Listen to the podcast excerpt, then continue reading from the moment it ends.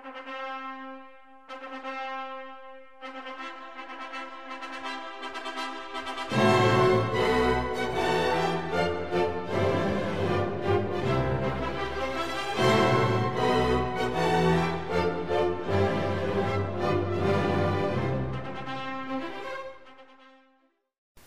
ละครับก็สวัสดีกับท่านผู้ฟังกันด้วยนะครับผม ก็ยินดีต้อนรับสู่รายการพิธีฐาพอดแคสต์ กันอีกแล้วนะครับ ก็นี่จะเป็นเทปที่ 3 แล้วนะ เป็นเอ่อเทปหลุมดำ The Series นะครับ น่าจะเป็นเทปสุดท้ายแล้วนะ หลุมดำ The Series จะมีเอ่อสองเทปนั่นก็คือเทปแรกก็จะเป็นที่มาแล้วก็ความเป็นมาของตัวหลุมดำว่าใครเป็นคนคิดหรือมันเป็นยังไงนะครับผม ต่อมาเทปนี้ก็จะเป็นวิธีการหาการหาหลุมดำการค้นหาในอดีตนะครับที่ เอ่อเขาพยายามค้นหาไอ้ไอเจ้าหลุมดำเนี่ยมานานนะครับผมก็วันนี้ก็จะมาเอ่อเล่าให้ฟังว่าเนี่ยโลกเราเนี่ยมีการาพัฒนามีการออยากรู้อยากเห็นเกี่ยวกับหลุมดำมากแค่ไหนนะครับผมและหลุมดำดวงแรกที่ที่นักวิทยาศาสตร์และนักวิจัยค้นหาเจอเนี่ยคือหลุมดำตรงไหนนะครับ หรือส่วนไหนของจักรวาลเรานะครับ ก็ อย่างอื่นเลยก็ต้องมาบอกกับท่านผู้ชมก่อนว่าต่อจากเทปที่แล้วเลยนะว่า ไอ้หลุมดำเนี่ยหือน่ากลัวเนอะแม่งมันจากภาพจากฟิกชันจากมูวี่จากซีรีส์อะไรหลายๆอย่างเนี่ยที่เราเคยเห็นมันเนี่ยหือบ้าเอ้ยหลุมดำดูดทุกอย่างเลย มันเป็นตัวมันเป็นปีศาจเรียกว่าปีศาจของจักรวาลเลยก็ได้ ที่มันจะกลืนกินทุกอย่างที่เข้าไปเข้าไปหามันนะครับผม แต่จริง ๆนะครับ ผมก็หลุมดำเอาจริง ๆ หลุมดำมันมีมันมีนะครับ มีจริงอยู่แล้วนะครับ อยู่ใจกลางจักรวาลอยู่ใจกลางกาแล็กซี่แล้วนั่นเอง นั่นก็คือกาแล็กซี่ทางช้างเผือกนะครับผมตรงกลางของกาแล็กซี่เนี่ยมันมันเป็นหลุมดำนะครับ เพราะอะไรเพราะว่าที่เขาสันนิษฐานกันนะครับ ที่มันเป็นหลุมดำเพราะว่าอ่ากาแล็กซี่ของเราเนี่ยเป็นรูปกังหันใช่ไหมและมันพยายามที่จะโคจร โคจรไปมันจะมันพยายามหมุนไปเรื่อยๆครับท่านผู้ฟัง ลองนึกภาพนะครับ เป็นรูปกังหันแล้วก็หมุนไปตรงตรงจุดศูนย์กลางของมันเนี่ยเขาเรียกว่าเอ่อ central black hole นะครับผมคือหลุมดำที่อ่าเป็นเป็นตัวเป็นตัวแกนหลักที่จะทำให้อ่ากังหันกังหันไอแขนกังหันทั้งสองข้างหมุนได้นะครับ นั่นก็คือเซนทรัลหลุมดำหรือหลุมดำใจกลางกาแล็กซี่ของเรานั่นเองนะครับ แต่แต่ไม่ต้องกังวลไปนะครับ หลุมดำมันมัน มันมันไม่ได้มันไม่ได้ดุร้ายอย่างที่คิดนะครับผมมันมันก็แค่มีบางสิ่งถ้าหลุดเข้าไปในเขตของมันเนี่ยก็จะแพ้ก็จะไม่มีการหลุดออกมาได้อีกเลยนะครับผมมันน่ากลัวตรงที่เมื่อเราหลุดเข้าไปในเขตของมันแล้วนะน่ากลัวแค่ตรงนั้นนะครับ แต่ถามว่าหลุมดำเนี่ยมันหายากแค่ไหน ผมบอกเลยว่ายากมากนะครับผมเพราะว่าอย่างชื่อมันบอกมันก็คือหลุมดำใช่ไหม แล้วอวกาศก็เป็นสีดำด้วยนะครับพื้นพื้นหลังของอวกาศนี่คือสีดำแล้วก็หลุมก็เป็นหลุมดำอีก โอ้โห แม่เจ้าโวย อะไรจะหายากขนาดนั้นนะครับ ทีนี้นักวิทยาศาสตร์นักวิจัยก็มีงานวิจัยงานทดลองหลาย ๆ อย่างในการหาหลุมดำเนี่ย อย่างแรกเลยประมาณต้นปีนะครับ ประมาณต้นปี 1970 นะครับผมมีการหาหลุมดำนะครับผม มีการหาวิธีต่าง ๆ วิธีแรกเลยนะครับก็คือการหาสิ่งที่โคจรรอบตัวมันนะครับสิ่งที่โคจรรอบตัวมันคืออะไร สิ่งที่โคจรรอบตัวมันคือ ระบบดวงดาวหรือระบบดาวที่โคจรรอบหลุมดำลองนึกภาพมีหลุมดำอยู่ตรงกลางนะครับผมที่มีมวลมวลมวลมากมวลมหาศาลนะครับผมแล้วก็มีดวงดาวดวงเล็กดวงน้อยกำลังโคจรรอบมันอยู่ ด้วยความเร็วที่คงที่ นะครับนั่นคือหลุมดำนะครับถ้าเราส่องกล้องไปจากโลกเนี่ยเราจะเห็นว่าไอ้ดาวดวงนั้นอะโคจรรอบพื้นที่ว่างนะครับอย่างที่พูดไปในเทปที่แล้วเลย อันนี้มาทวนให้นะโดยโดยไอ้ที่ว่างนั้นอะเออ ที่ว่างมันก็มีหลายอย่างนะโอ้โหที่ว่างที่ว่างตรงนู้นที่ว่างตรงนี้ แล้วเราจะรู้ได้ไงว่ามันเป็นหลุมดำอะเออเรามองไม่เห็นมันด้วยซ้ำนะครับ ที่นี้นักวิทยาศาสตร์นักวิจัยเนี่ยเขาก็เลยหาข้อแตกต่างว่าไอหลุมดำที่ว่าเนี่ยมันมันมีอะไรที่แตกต่างจากที่ว่างปกติหรือเปล่า คือคือหลุมดำเวลามาเกิดหลุมดำนะครับมวลมวลที่มากเนี่ยจะกดพื้นที่สเปซลงไปนะครับทำให้เกิดเป็นหลุมขึ้นมานะครับผมจะตัวใจกลางของมันก็จะตกลงไปในในหลุมของมันนะครับ เป็นการอัดแน่นตรงกลางตรงนั้นเขาเรียกว่า singularity นะครับ เดี๋ยวค่อยมาเล่าอีกอีกช่วงหนึ่งนะครับ ข้อแตกต่างหลุมดำเนี่ย หลุมดำเนี่ยมันจะมีอลองคิดซะว่า เวลาเวลาเราเราเราเราเไปเวียนเทียนก็ได้อะเวลาเรามีมีอะไรมาโคจรรอบตัวเราเยอะๆเนี่ยอะนึกภาพเหมือนเวียนเทียนรอบวัดครับวัดเป็นใจกลางใช่ไหมคนเวียนเทียนเยอะมากอู้เป็นแสนคนเลยอัดอัดอยู่ในพื้นที่ที่จำกัดนะแล้วเดินวนรอบวนรอบวัด ที่นี่แหละ ตรงนี้แหละสิ่งที่ผมจะเปรียบเทียบให้ฟังก็คือว่า เวลาคนที่คนที่อยู่แน่นๆ เยอะๆกันเนี่ยเออแล้วโคจรรอบจุดศูนย์รอบจุดศูนย์กลางที่เป็นอะไรสักอย่างอะความร้อนมันก็จะเกิดครับผมเพราะว่าอะไรเพราะว่าเรามีต่างคนต่างมีมวลซึ่งกันและกันใช่ไหมการการอยู่ในพื้นที่ที่อับๆอะเอออัดแน่นกันอะมันก็ต้องร้อนอยู่แล้วเป็นธรรมดาเนาะเออมันร้อนมากๆ จน จนพื้นที่นั้นอะแผ่รังสีออกมานะครับผมรังสีนั้นเขาเรียกว่าอะไรรังสีนั้นเขาเรียกว่ารังสีเอ็กซเรย์นะครับผม จริงๆเอ่อไอ้รังสีเนี้ยมันมันมันไม่ได้อยู่ มันไม่ได้เขาเรียกว่าอะไรมันไม่ได้อยู่ในในตัวหลุมดำนะครับผมทำไมทำไมทำไมรังสีนั้นจึงจึงจึงไม่หลุดเข้าไปในหลุมดำเพราะว่ามันไม่ได้อยู่ใกล้หลุม มันไม่ได้อยู่เอ่อในหลุมดำนะครับ มันอยู่ขอบขอบของหลุมดำนะครับอ่าที่ที่เราเห็นกันคือแบบเป็นขอบ ถ้าภาพอ่าถ้าเคยเห็นภาพหลุมดำแล้วมันจะเป็นขอบที่มันมีแสงเรืองๆลางๆอยู่ นั่นคือรังสีเอ็กซเรย์ครับ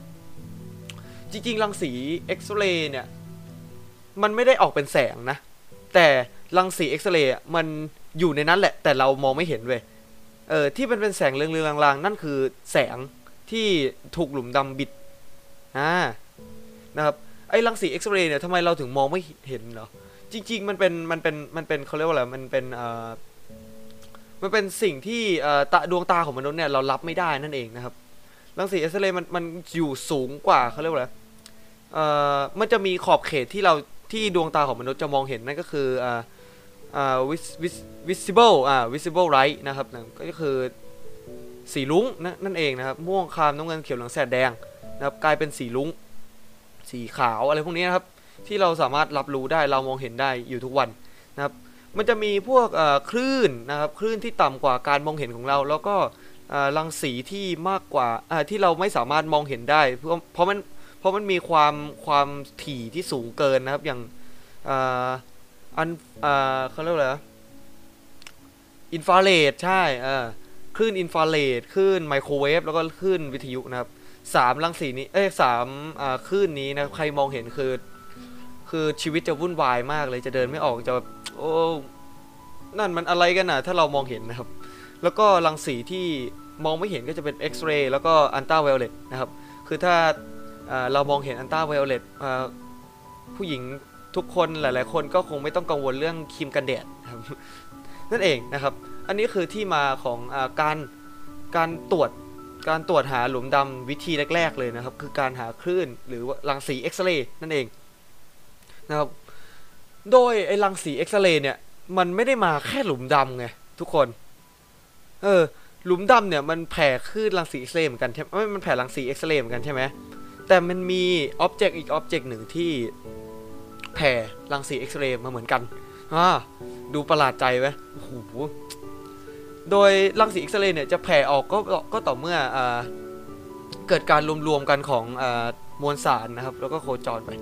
นะครับทำให้รังสีที่มวลเหล่านั้นอัดแน่นอะแผ่ออกมานะครับรังสีเอ็กซเรย์ในอีกอในอีก object หนึ่งเนี่ย object นั้นคืออะไร object นั้นคือดาวนิวตรอนนะครับผมถามว่าดาวนิวตรอนคืออะไรนะครับผมจะเล่าค่ายๆคร่าวๆก็คือดาวนิวตรอนเนี่ยมันมันเหมือนซากของดาวฤกษ์นะครับที่ที่แรงโน้มถ่วงของมันเนี่ยไม่สามารถตบตบตัวดาวเนี่ยให้เล็กจนกระทั่งกลายเป็นหลุมดำได้ มันก็เลยกลายเป็นซากดาวเคราะห์ที่ถูกแรงโน้มถ่วงบีบอัดนะครับผมนั่นก็คือนั่นก็คือสิ่งที่สิ่งที่ดาวนิวตอนเป็นนะครับผมแล้วทีเนี้ยเราจะเราจะแยกออกยังไงว่าไอ้รังสี X จากหลุมดำหรือรังรังสี X ที่เราได้มาเนี่ยมันมาจากหลุมดำหรือมาจากดาวนิวตันอ่าเริ่มเริ่มยากขึ้นเรื่อยๆอืมดูซับซ้อนตั้งแต่ที่เล่ามา นะครับผมดาวนิวตันเนี่ยเขาเขาเขาจะเปรียบเทียบง่ายๆเลยว่า มวลสารเขาจะไม่เปรียบเทียบตัวตัวตัวของอ็อบเจกต์ที่มีระบบดาวโคจรอยู่นะเขาจะเปรียบเทียบจากระบบดาวที่โคจรอยู่ object object นั้น คืออะไรคือสมมุติว่าเรามี object ที่ไม่ว่าจะเป็น object ใดๆเลยกัน ไม่ว่าจะเป็นหลุมดำหรือดาวนิวตรอนเนี่ยมีระบบมีดาวมีโคจร มีดาวมี ดวงดาวโคจรรอบๆ object นั้นอยู่ นักวิทยาศาสตร์เนี่ยก็จะเปรียบเทียบจากดาวที่โคจรรอบ object นั้นอยู่อ่าก็คือเปรียบเทียบจากมวลของดาวที่โคจรรอบอ็อบเจกต์นั้นนะครับผม โดยที่เขาคำนวณนนักดาราศาสตร์เขาคำนวณมาแล้วว่า ไอมวลสารของระบบดาวที่โคจรรอบรอบอ็อบเจกต์นั้นอยู่เนี่ยต้องออมากกว่า 3 เท่าดวงอาทิตย์นะครับ ถึงจะเป็นหลุมดำ ส่วนถ้าน้อยกว่า 3 เท่าดวงอาทิตย์เนี่ย จะกลายเป็นรังสีที่มาจากดาวนิวตันนั่นเองนะครับผม ในส่วนของอการที่หาจริงๆนะหาจริงๆจริงๆนักวิทยาศาสตร์หรือนักวิจัยเนี่ยเขาพยายามหาหลุมดำมาโดยตลอดนะ โดยมีงานวิจัยมีงานวิจัย มีงานวิจัยหลาย ๆ งานวิจัยออกมาใช้เเหตุการณ์นี้นะครับผมคือออมีการค้นพบนะครับผมบางสิ่งที่อาจจะเป็นหลุมดำ ในในระบบดาวเซกตัสซิกเอ้ย Cygnus X1 นะครับผมดาวระบบดาวเซกตัส X1 คือระบบดาวที่อยู่ตรงไหน ส่วนไหนของของระบบสุริยะหรือของกาแล็กซี่ของเรา มันคือระบบดาวที่อยู่ในเป็นส่วนหนึ่งของดาวหงส์นะครับผมกลุ่มดาวหงส์นั่นเองนะ โดยไอดาวดาวระบบดาว Cygnus เนี่ย ผมจะเรียกว่า Cygnus เลยกัน ไม่เรียกชื่อท้ายนะ ระบบดาว Cygnus เนี่ย มันมีดาวเคราะห์ที่เป็นที่มีมวลที่มีขนาดใหญ่เลย โคจรหลู่อยู่รอบที่ว่างเว้ย เออ บ้าไปแล้ว ไอ้ไอ้ดาวดาวเคราะห์อะไรที่เป็นโดโคจรหรือรอบรอบที่ว่างมันไม่มีนะครับผม ลองคิดดู การโคจรจริง ๆ เนี่ย มันต้องมีออบเอ่อเขาเรียกจุดจุดประสงค์ ไม่ใช่จุดประสงค์องค์ประกอบของมันการกับของการโคจรเนี่ยคือคือ การที่มีแรงดึงดูดซึ่งกันและกันนะครับผม มันถึงจะเกิดการโคจรนะครับผมอ่าเหมือนเหมือนโลกกับดวงอาทิตย์อะไรพวกเนี้ยนั่นแหละครับ คือแต่แต่ที่นักวิทยาศาสตร์เห็นเนี่ยคือเขาเห็นสิ่งที่เอ่อเป็นดาวเคราะห์ที่มีขนาดใหญ่ โคจรอยู่รอบที่ว่างฮะโดย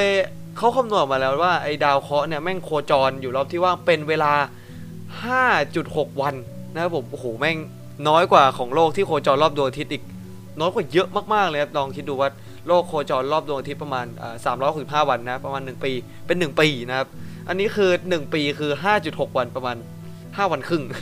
นะครับประมาณ 5 วันครึ่งนั่นนั่นเองครับด้วยดาวเคราะห์เนี่ยที่ ที่โคจรรอบไอไอดาวเคราะห์ล่องหนเนี่ยไอดาวคู่ของมันนะครับเป็นดาวเคราะห์ล่องหนเนี่ยมันมันเหมือนการอ่าโคจรเป็นดูโอดาวนะครับผมจนเกิดกลายเป็นอ่าจานรวมมวลนะครับหรือ accretion disk นะครับผมคือไอไอ accretion disk เนี่ยมันจะมีเส้นผ่าศูนย์กลางในอย่างน้อยประมาณโลกถึงอ่าดวงจันทร์5เท่าเลยย้ำนะ โลกถึงดวงจันทร์5เท่า ให้ตายสินะครับผม แล้วก็ไอดาไอดาวเคราะห์ยักษ์เนี่ย มันนักดาราศาสตร์เขาคำนวณออกมาว่า มวลมันเนี่ย มันมีประมาณประมาณนะสามเท่าสามจุดแปดเท่าของดวงอาทิตย์มากกว่าสามจุดแปดเท่าของดวงอาทิตย์โอ้โหคือดวงอาทิตย์ประมาณเกือบสี่ดวงครับมันรวมกันนะครับมวลของไอดาวดาวที่โคจรรอบอยู่ดาวล่องหนเนี่ยนะครับ ซึ่งมันตรงกับอะไร มันตรงกับสิ่งที่เอ่อมันมันตรงกับสิ่งที่เปรียบเทียบกันว่ารังสี X ของดาวนิวตันกับดาวเอ่อกับหลุมดำเนี่ยแตกต่างกันยังไงใช่ไหมก็คือไอดาวเคราะห์ยักษ์เนี่ยที่มันโคจรอยู่รอบดาวล่องหนเนี่ยมีน้ำหนักประมาณ 3.8 เท่าของดวงอาทิตย์ นั่นก็คือมันมากมันมากกว่า 3 เท่าของดวงอาทิตย์ ตรงกับ condition คือ ถ้ามากกว่า 3 เท่าของถ้ามากกว่า 3 เท่าของดวงอาทิตย์เนี่ย มันจะกลายเป็นอ่าไอไอ object ที่โคจรเป็นคู่กันเนี่ยคือหลุมดำนะครับผมคืออันอันนี้เนี่ยในกรณีเนี้ยนะมันมันมัน confirm แล้วว่าเนี่ยเราเจอหลุมดำแล้วนะ ไม่ใช่ดาวนิวตรอนอีกต่อไปนะครับผมโอ้โหเป็นเป็นอะไรที่ที่พิลึกกึกกือมากคือเห็นดาวโคจรอยู่รอบหลุมดำแต่จริงๆแต่ก่อนหน้านั้นไม่รู้ว่าเป็นหลุมดำนะครับ ก็เป็นหลุมดำดวงแรกที่เจอนะครับผม ต่อมาการหาการหาหลุมดำเนี่ยมีหลายวิธีมากๆเลยโอ้โหมีเป็นมีเยอะมาก ผมจะยกตัวอย่างมาไม่ไม่กี่อย่างเลยกันนะครับผมนอกจากการหาสิ่งที่มันโคจรสิ่งที่โคจรรอบตัวหลุมดำแล้ว เราก็หารังสี X ใช่ไหมครับรังสี X แล้วก็หาจาก Event Horizon หรือขอบฟ้าเหตุการณ์นั่นเอง ขอบฟ้าเหตุการณ์ของหลุมดำคืออะไร มันคือสิ่งที่สิ่งที่หลุมดำแผ่ออกมาคือรังสี X ใช่ไหมแต่คือรังสี X เนี่ยอยู่รอบๆหลุมดำอยู่แล้ว แล้วก็สมมุติว่ามีแสงหลุดเข้าไปเนี่ยแสงก็จะไปวนอยู่รอบรอบรอบหลุมดำเนี่ยจนจนแสงนั้นอะ่ะมันอยู่รอบๆหลุมดำเลยที่ที่ที่เราเห็นกันในภาพนะครับผมนะแล้วหลุมดำเนี่ยมันจะมีขอบของมันเว้ย อ่ามันจะมีขอบของมัน คืองานวิจัยเนี่ย งานวิจัยที่สำคัญเลยคือ งานวิจัยนี้คือเขาเจอเขาเจอระบบดาวที่แผ่รังสี X ออกมาอย่างรุนแรงมาก ๆ เลย มีระบบดาวนี้เนี่ยมีมีมีทั้งหมด 12 ระบบดาวนะครับผมคือมันเยอะมากๆเลยนะ โดยไอไอระบบดาว ระบบดาวที่ว่าเนี่ยมันมีมันแผ่รังสีออกมาเยอะมากๆเลยนะครับ แผ่รังสีจนจน จนมาถึงโลกได้คือคือสุดยอดแล้วอะนะครับผมเขาก็ confirm ได้เลยว่า เนี่ยนะหนึ่งในไม่ไม่ก็อ่าเขาเรียกว่าอะไรหนึ่งในสิบสองอ่าระบบดาวเนี้ยมันต้องเป็นระบบดาวที่โคจรอยู่รอบหลุมดำแน่ๆนะครับผมนะการหาหลุมดำเนี่ยมันก็มีอยู่อีกหลายวิธีนั่นแหละครับอ่าอีกสองวิธีเลยที่ผมจะยกตัวอย่างในวันนี้ก็คือ การหาจากเจ็ตนะครับผม อ่าแก๊สเจ็ตคืออะไรแก๊สเจ็ตก็คือแก๊สที่พุ่งออกมาจากจากอ่าตัวหลุมไม่ใช่ตัวหลุมดำมันพุ่งออกมาจากขอบของหลุมดำทั้งสองข้างนะครับกลายเป็นแท่งขึ้นมาอ่าถ้าใครนึกภาพไม่ออกก็เหมือนอ่าลูกกลมๆตรงกลางแล้วมีอ่อฟองอากาศนะครับเหมือนแก๊สนะครับพุ่งออกมาจากอ่าทั้งหัวและท้ายนะครับผมของหลุมดำนั่นเองนะครับผมแล้วก็อ่าหาจากแกมมาเรเบิร์สนะครับผมอ่า ในส่วนของการหาหลุมดำก็โอ้โหมีเยอะเนาะนะครับ แล้วก็ในกรณีที่มีคนสงสัยหลาย ๆ คนนะครับ ก็ตั้งคำถามขึ้นมาว่า ถ้าเราเนี่ยพัดตกลงไปในหลุมดำเนี่ยมันจะเป็นยังไงวะ ตัวเราจะแบบแตกสลายเลยหรือเปล่านะครับคำตอบก็คือไม่นะครับผมคำตอบก็คือ ถ้าเราตกลงไปในหลุมดำแล้วเนี่ย มันจะเกิดอะไรรู้ไหมมันจะเกิดอ่า stratification effect นะครับย้ำอีกทีนะครับ ชื่อมันอ่านยากหน่อยนะ stratification effect นะครับผม มันก็คือเอ่อ spaghetti effect นั่นแหละ มันคือกระบวนการที่จะทำให้เราเนี่ย ยืดยืดออกกลายเป็นเส้นสปาเกตตี้นะครับ เหมือนผมอ่าเอามือเอามือเข้าไปในขอบเขตของ Event Horizon นะครับ โดยผมจะบอกก่อนว่าอ่า Event Horizon เนี่ยคือขอบของหลุมดำนะครับ ส่วนอ่า Singularity คือศูนย์กลางของหลุมดำนะครับผม ก็เหมือนเรากดชักโครกครับ เมื่ออมี object object ใดอยู่รอบๆอ่ารอบๆปากโถชักโครกเนี่ยมันก็จะถูกดูดลงไปตรงกลางเลยใช่ไหมโดยอีเวนต์โฮลิซอนเนี่ยมันก็เปรียบเสมือนอปากโถชักโครกที่พร้อมจะโดนดูดเข้าไปได้ทุกเมื่อนะครับ โดยถ้าผมเอามือเข้าไปเนี่ยมันแรงดึงดูดอันมหาศาลเนี่ยมันก็จะดึงดูดมือผม ดึงดูดไปเรื่อยๆ เราก็ต้านมือตัวเองไว้ใช่ไหมแล้วก็แบบดึงมือตัวเองขึ้น แต่ แต่เราไม่สามารถดึงได้ เพราะว่าแรงน้ำถ่วงมันมากมหาศาลนะครับทำให้แขนเนี่ยเรายืดได้ ถ้าเราเป็นมนุษย์ยางยืดนะแต่ในความเป็นจริงนะครับ ถ้ามนุษย์จริง ๆ ตกลงไปเนี่ยไม่กี่ไม่กี่วินาทีนะครับ ไม่กี่เสี้ยววินาทีเลย แขนเราจะกลายเป็นผงเลยทันทีนะครับผมคือมนุษย์เราก็มีผิวหนังที่ที่มีความตึงผิว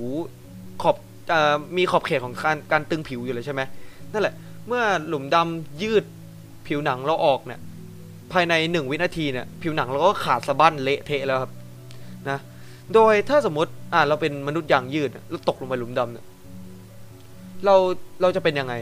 คือจริง ๆ เราจะไม่รู้ตัวเลยว่าว่าเราตกไปในหลุมดำนะครับเราจะรู้ตัวว่าเราตกเราเรารู้ว่าแค่ตก แต่เราไม่รู้ว่าเราตกไปไหนนะครับผมโดยจริงๆเนี่ยแสงจากดาวฤกษ์แสงจากดวงดาวต่างๆเนี่ยที่ส่องเข้ามาหาหลุมดำเนี่ย มันจะเราเราจะมองเห็นปกติเลยว่า โอ้ นี่ดาวนี้นี่ดาวนี้นะครับ แต่สิ่งที่น่าชงนเลยก็คืออคนที่มองมาจากนอกหลุมดำเนี่ยจะไม่เห็นตัวเรานะครับ เพราะว่ามันคือหลุมดำมันดูดแสงมันดูดทุกอย่างที่เราควรมองเห็นนะครับ ให้กลายเป็นสีดำให้กลายเป็นมืดนะครับผม แล้วพอสมมติเราตกลงไปเรื่อยๆเนี่ยเราตกไปตรงใจกลางของมันเนี่ยอีเวนต์เอ่อซิงคูลาริตี้เนี่ยเราจะเราจะเป็นยังไง คำตอบก็คือว่าไม่มีใครรู้ครับหลักการฟิสิกส์แล้วก็งานวิจัยแล้วก็การคำนวณทางด้านคณิตศาสตร์ ไม่มีอะไรอธิบายสิ่งที่อยู่ใจกลางหลุมดำได้เลยนะครับ ว่ามันเป็นยังไง เพราะว่ามันเป็นภาวะที่แรงโน้มถ่วงบีบอัดกันแบบมหาศาลมากๆจนกลายเป็นก้อนเล็ก ๆ ไม่มีใครอธิบายตรงนั้นได้ครับ บอกไว้เลยนะครับ โดยสรุปแล้วเนี่ย อืม ที่ผมพูดมาตั้งแต่ EP ที่แล้วว่าหลุมดำคืออะไรจนมา EP นี้ว่าหาหลุมดำอ่าเป็นยังไงหลุมการหาหลุมดำเนี่ยมีวิธียังไงบ้าง จนกระทั่งสมมุติว่าเราตกไปในหลุมดำนะทั้งหมดนี่คือการศึกษานะครับผมถามว่าเราศึกษาหลุมดำไปทำไม ผมจะบอกว่าการศึกษาหลุมหลุมดำเนี่ยมันไม่ มันไม่ได้อยู่ใน มันไม่ได้อยู่ใกล้ตัวเราสักนิดเลยนะครับผม ก็คือว่า ระบบสุริยะเราเนี่ยตั้งแต่ดาวพุธถึงเนปจูนนะครับผมทั้ง 8 ดวงเนี่ยมันคือระบบสุริยะของเราใช่ไหมแต่หลุมดำเนี่ยมันอยู่ภายในกาแล็กซีเราซึ่งมันมันไกลกว่าก็พูดง่ายว่ากาแล็กระบบ solar system ของเราเนี่ยเป็นเหมือนเม็ดข้าวเม็ดหนึ่งที่อยู่ขอบหม้อนะครับผมหลุมดำเนี่ยมันจะอยู่ได้ทุกที่เลยนะครับผมแต่ในระบบสุริยะเราเนี่ย ในการค้นหาปัจจุบันเนี่ยไม่มีอย่างแน่ไม่มีอย่างแน่นอนนะครับ แต่จะมีนอกระบบสุริยะเราไปอีกนะครับซึ่งมันไกลตัวมากถามว่าทำไมเราต้องศึกษา ผมจะบอกว่าการศึกษาการศึกษาอะไรที่มันไกลตัวอย่างนี้เนี่ยมันก็เหมือนกับว่าถ้ามันศึกษาได้สำเร็จเนี่ยเราก็รู้ว่าเนี่ยมันมีอยู่จริงนะทำให้ระบบความคิดเราเปลี่ยนครับอ่าพอระบบเหมือนกับว่าเรารู้ว่าครั้งแรกเนี่ย โลกเนี่ยไม่ใช่เป็นศูนย์ศูนย์กลางของจักรวาลนะครับก็เหมือนตอนนั้นเลยนะครับที่คนในยุคนั้นรู้ว่าโลกเนี่ยไม่ใช่ศูนย์กลางของจักรวาลอีกต่อไปนะครับแนวคิดก็เปลี่ยนลงมาเรื่อยๆนะครับจนมาถึงปัจจุบันนะครับหลุมดำมีจริงนะครับผมผมจะบอกว่าหลุมดำมีจริง อย่างแน่นอนทางทฤษฎีและปฏิบัตินะครับจริงๆ การรู้เรื่องหลุมดำว่ามีจริงไหมหรือไม่มีจริงเนี่ยผมคิดว่า มันมันมันมีผลกระทบต่ออความคิดของเรานะครับผม จริง ๆ มันก็ไม่ได้ผลกระทบกับชีวิตประจำวันผมสักเท่าไหร่นะครับผมโดยตรงมันมันไม่ได้มีผลกระทบขนาดนั้น แต่แต่มันมีผลกระทบต่อความคิดของเรานะครับการศึกษาของเรานะครับการศึกษาว่ามันเป็นยังไงมันมีรูปร่างเป็นยังไง และการเป็นอยู่ของมันเป็นยังไงนะครับก็เหมือนกับการที่นิวอาร์มสตองนะไปเหยียบดวงจันทร์นะครับครั้งแรกนะครับแล้วปักธงลงไปว่า เราก็ได้มองเราก็ได้รู้ว่าเออเนี่ยสถานที่ที่เขาเรียกว่าดวงจันทร์เนี่ยมันไม่ไกลเกินเอื้อมของมนุษย์แล้วนะนะครับการศึกษาธรรมชาติ การศึกษาความเป็นไปได้ของธรรมชาติในจักรวาลเนี่ยมันมันเป็นสิ่งที่ทำให้เรารู้ว่าตัวตนของเราคือใครนะครับ มันเป็นสิ่งที่ทำให้เออเรารู้ว่าคุณค่าของการศึกษาไปเรื่อยๆเนี่ยจนจนจนจนได้เห็นการกำเนิดของตัวเองเนี่ยมันเป็นยังไง นะครับแล้วเราจะภูมิใจกับมัน ถ้าเราหามันเจอนะครับผมจะขอยกคำพูดของอนักฟิสิกส์ที่ผมชื่นชอบ แล้วก็เป็นไอดอลของผมมาทำให้ผมเป็น inspire นะครับทำให้ผมทำรายการวิทยาฐานพอดแคสต์ขึ้นมานะครับนั่นก็คือสตีเฟนฮอว์กิงนะครับสตีเฟนฮอว์กิงเนี่ยเขากล่าวไว้ว่าพวกเราเนี่ยอาจจะเป็นเหมือนอลิงสายพันธุ์ขั้นสูงนะครับอยู่บนดาวเคราะห์ดวงดวงหนึ่งนะครับแต่ เราสามารถเข้าใจแก่นแท้ หรือสามารถอาจอาจจะเข้าใจแก่นแท้ของจักรวาล ที่มีตัวตนอยู่จริงได้นะครับผม เราก็ไม่ธรรมดาแล้ว ก็ตีในๆว่าจริงๆเราเราเราเป็นมนุษย์นะครับที่สามารถศึกษาจักรวาล ศึกษาความเป็นไปได้ของธรรมชาติ ศึกษาว่ามันกำเนิดมาจากเป็นมากำเนิดมาจากอะไรนะครับผม เราก็ไม่ธรรมดาแล้วถูกไหมการศึกษาหลุมดำหรือศึกษาอะไรที่ มันลึกลับมันเป็นทฤษฎีมันเป็นสิ่งที่มีจริงทางทฤษฎี แต่เรายังค้นหาจริง ๆ ไม่ได้ในทางปฏิบัติเนี่ยมันถ้าเราหาหาหามันเจอเนี่ยมันมันมันจะเป็นอะไรที่ล้ำค่าและเป็นสมบัติให้รุ่นต่อไปของมนุษย์เนี่ยได้รับรู้แล้วก็รู้ว่าที่มาของความรู้ตรงนั้นเนี่ยมันเป็นยังไงนะครับ ก็ อีพีนี้ค่อนข้างที่จะสั้นสั้นนะประมาณ 25 นาทีเองนะครับผมก็คลิปหน้าเออไม่ใช่คลิปหน้า เทปหน้าจะเป็นอะไรก็ฝากติดตามฝากกดไลค์กด subscribe กันไว้ด้วยนะครับผมบอกเลยว่าไม่ธรรมดาแน่นอนนะครับเทปหน้าจะเป็นการขึ้นเรื่องใหม่แล้วนะครับผมจะหลุดออกจากหลุมดำสักทีนะครับรู้สึกว่าอ่อท่านผู้ฟังนี่จะจมอยู่กับอะไรดำๆมาอ่อสองเทปแล้วโอ้ก็สงสารเหมือนกันนะครับไปในเรื่องที่ สว่างสว่างมั้งดีกว่า ไปในเรื่องที่แบบดูยิ่งใหญ่มั่งนะครับ ก็มาเจอกันใหม่ครับคลิปหน้าวิทยาฐานพอดแคสต์สวัสดีครับ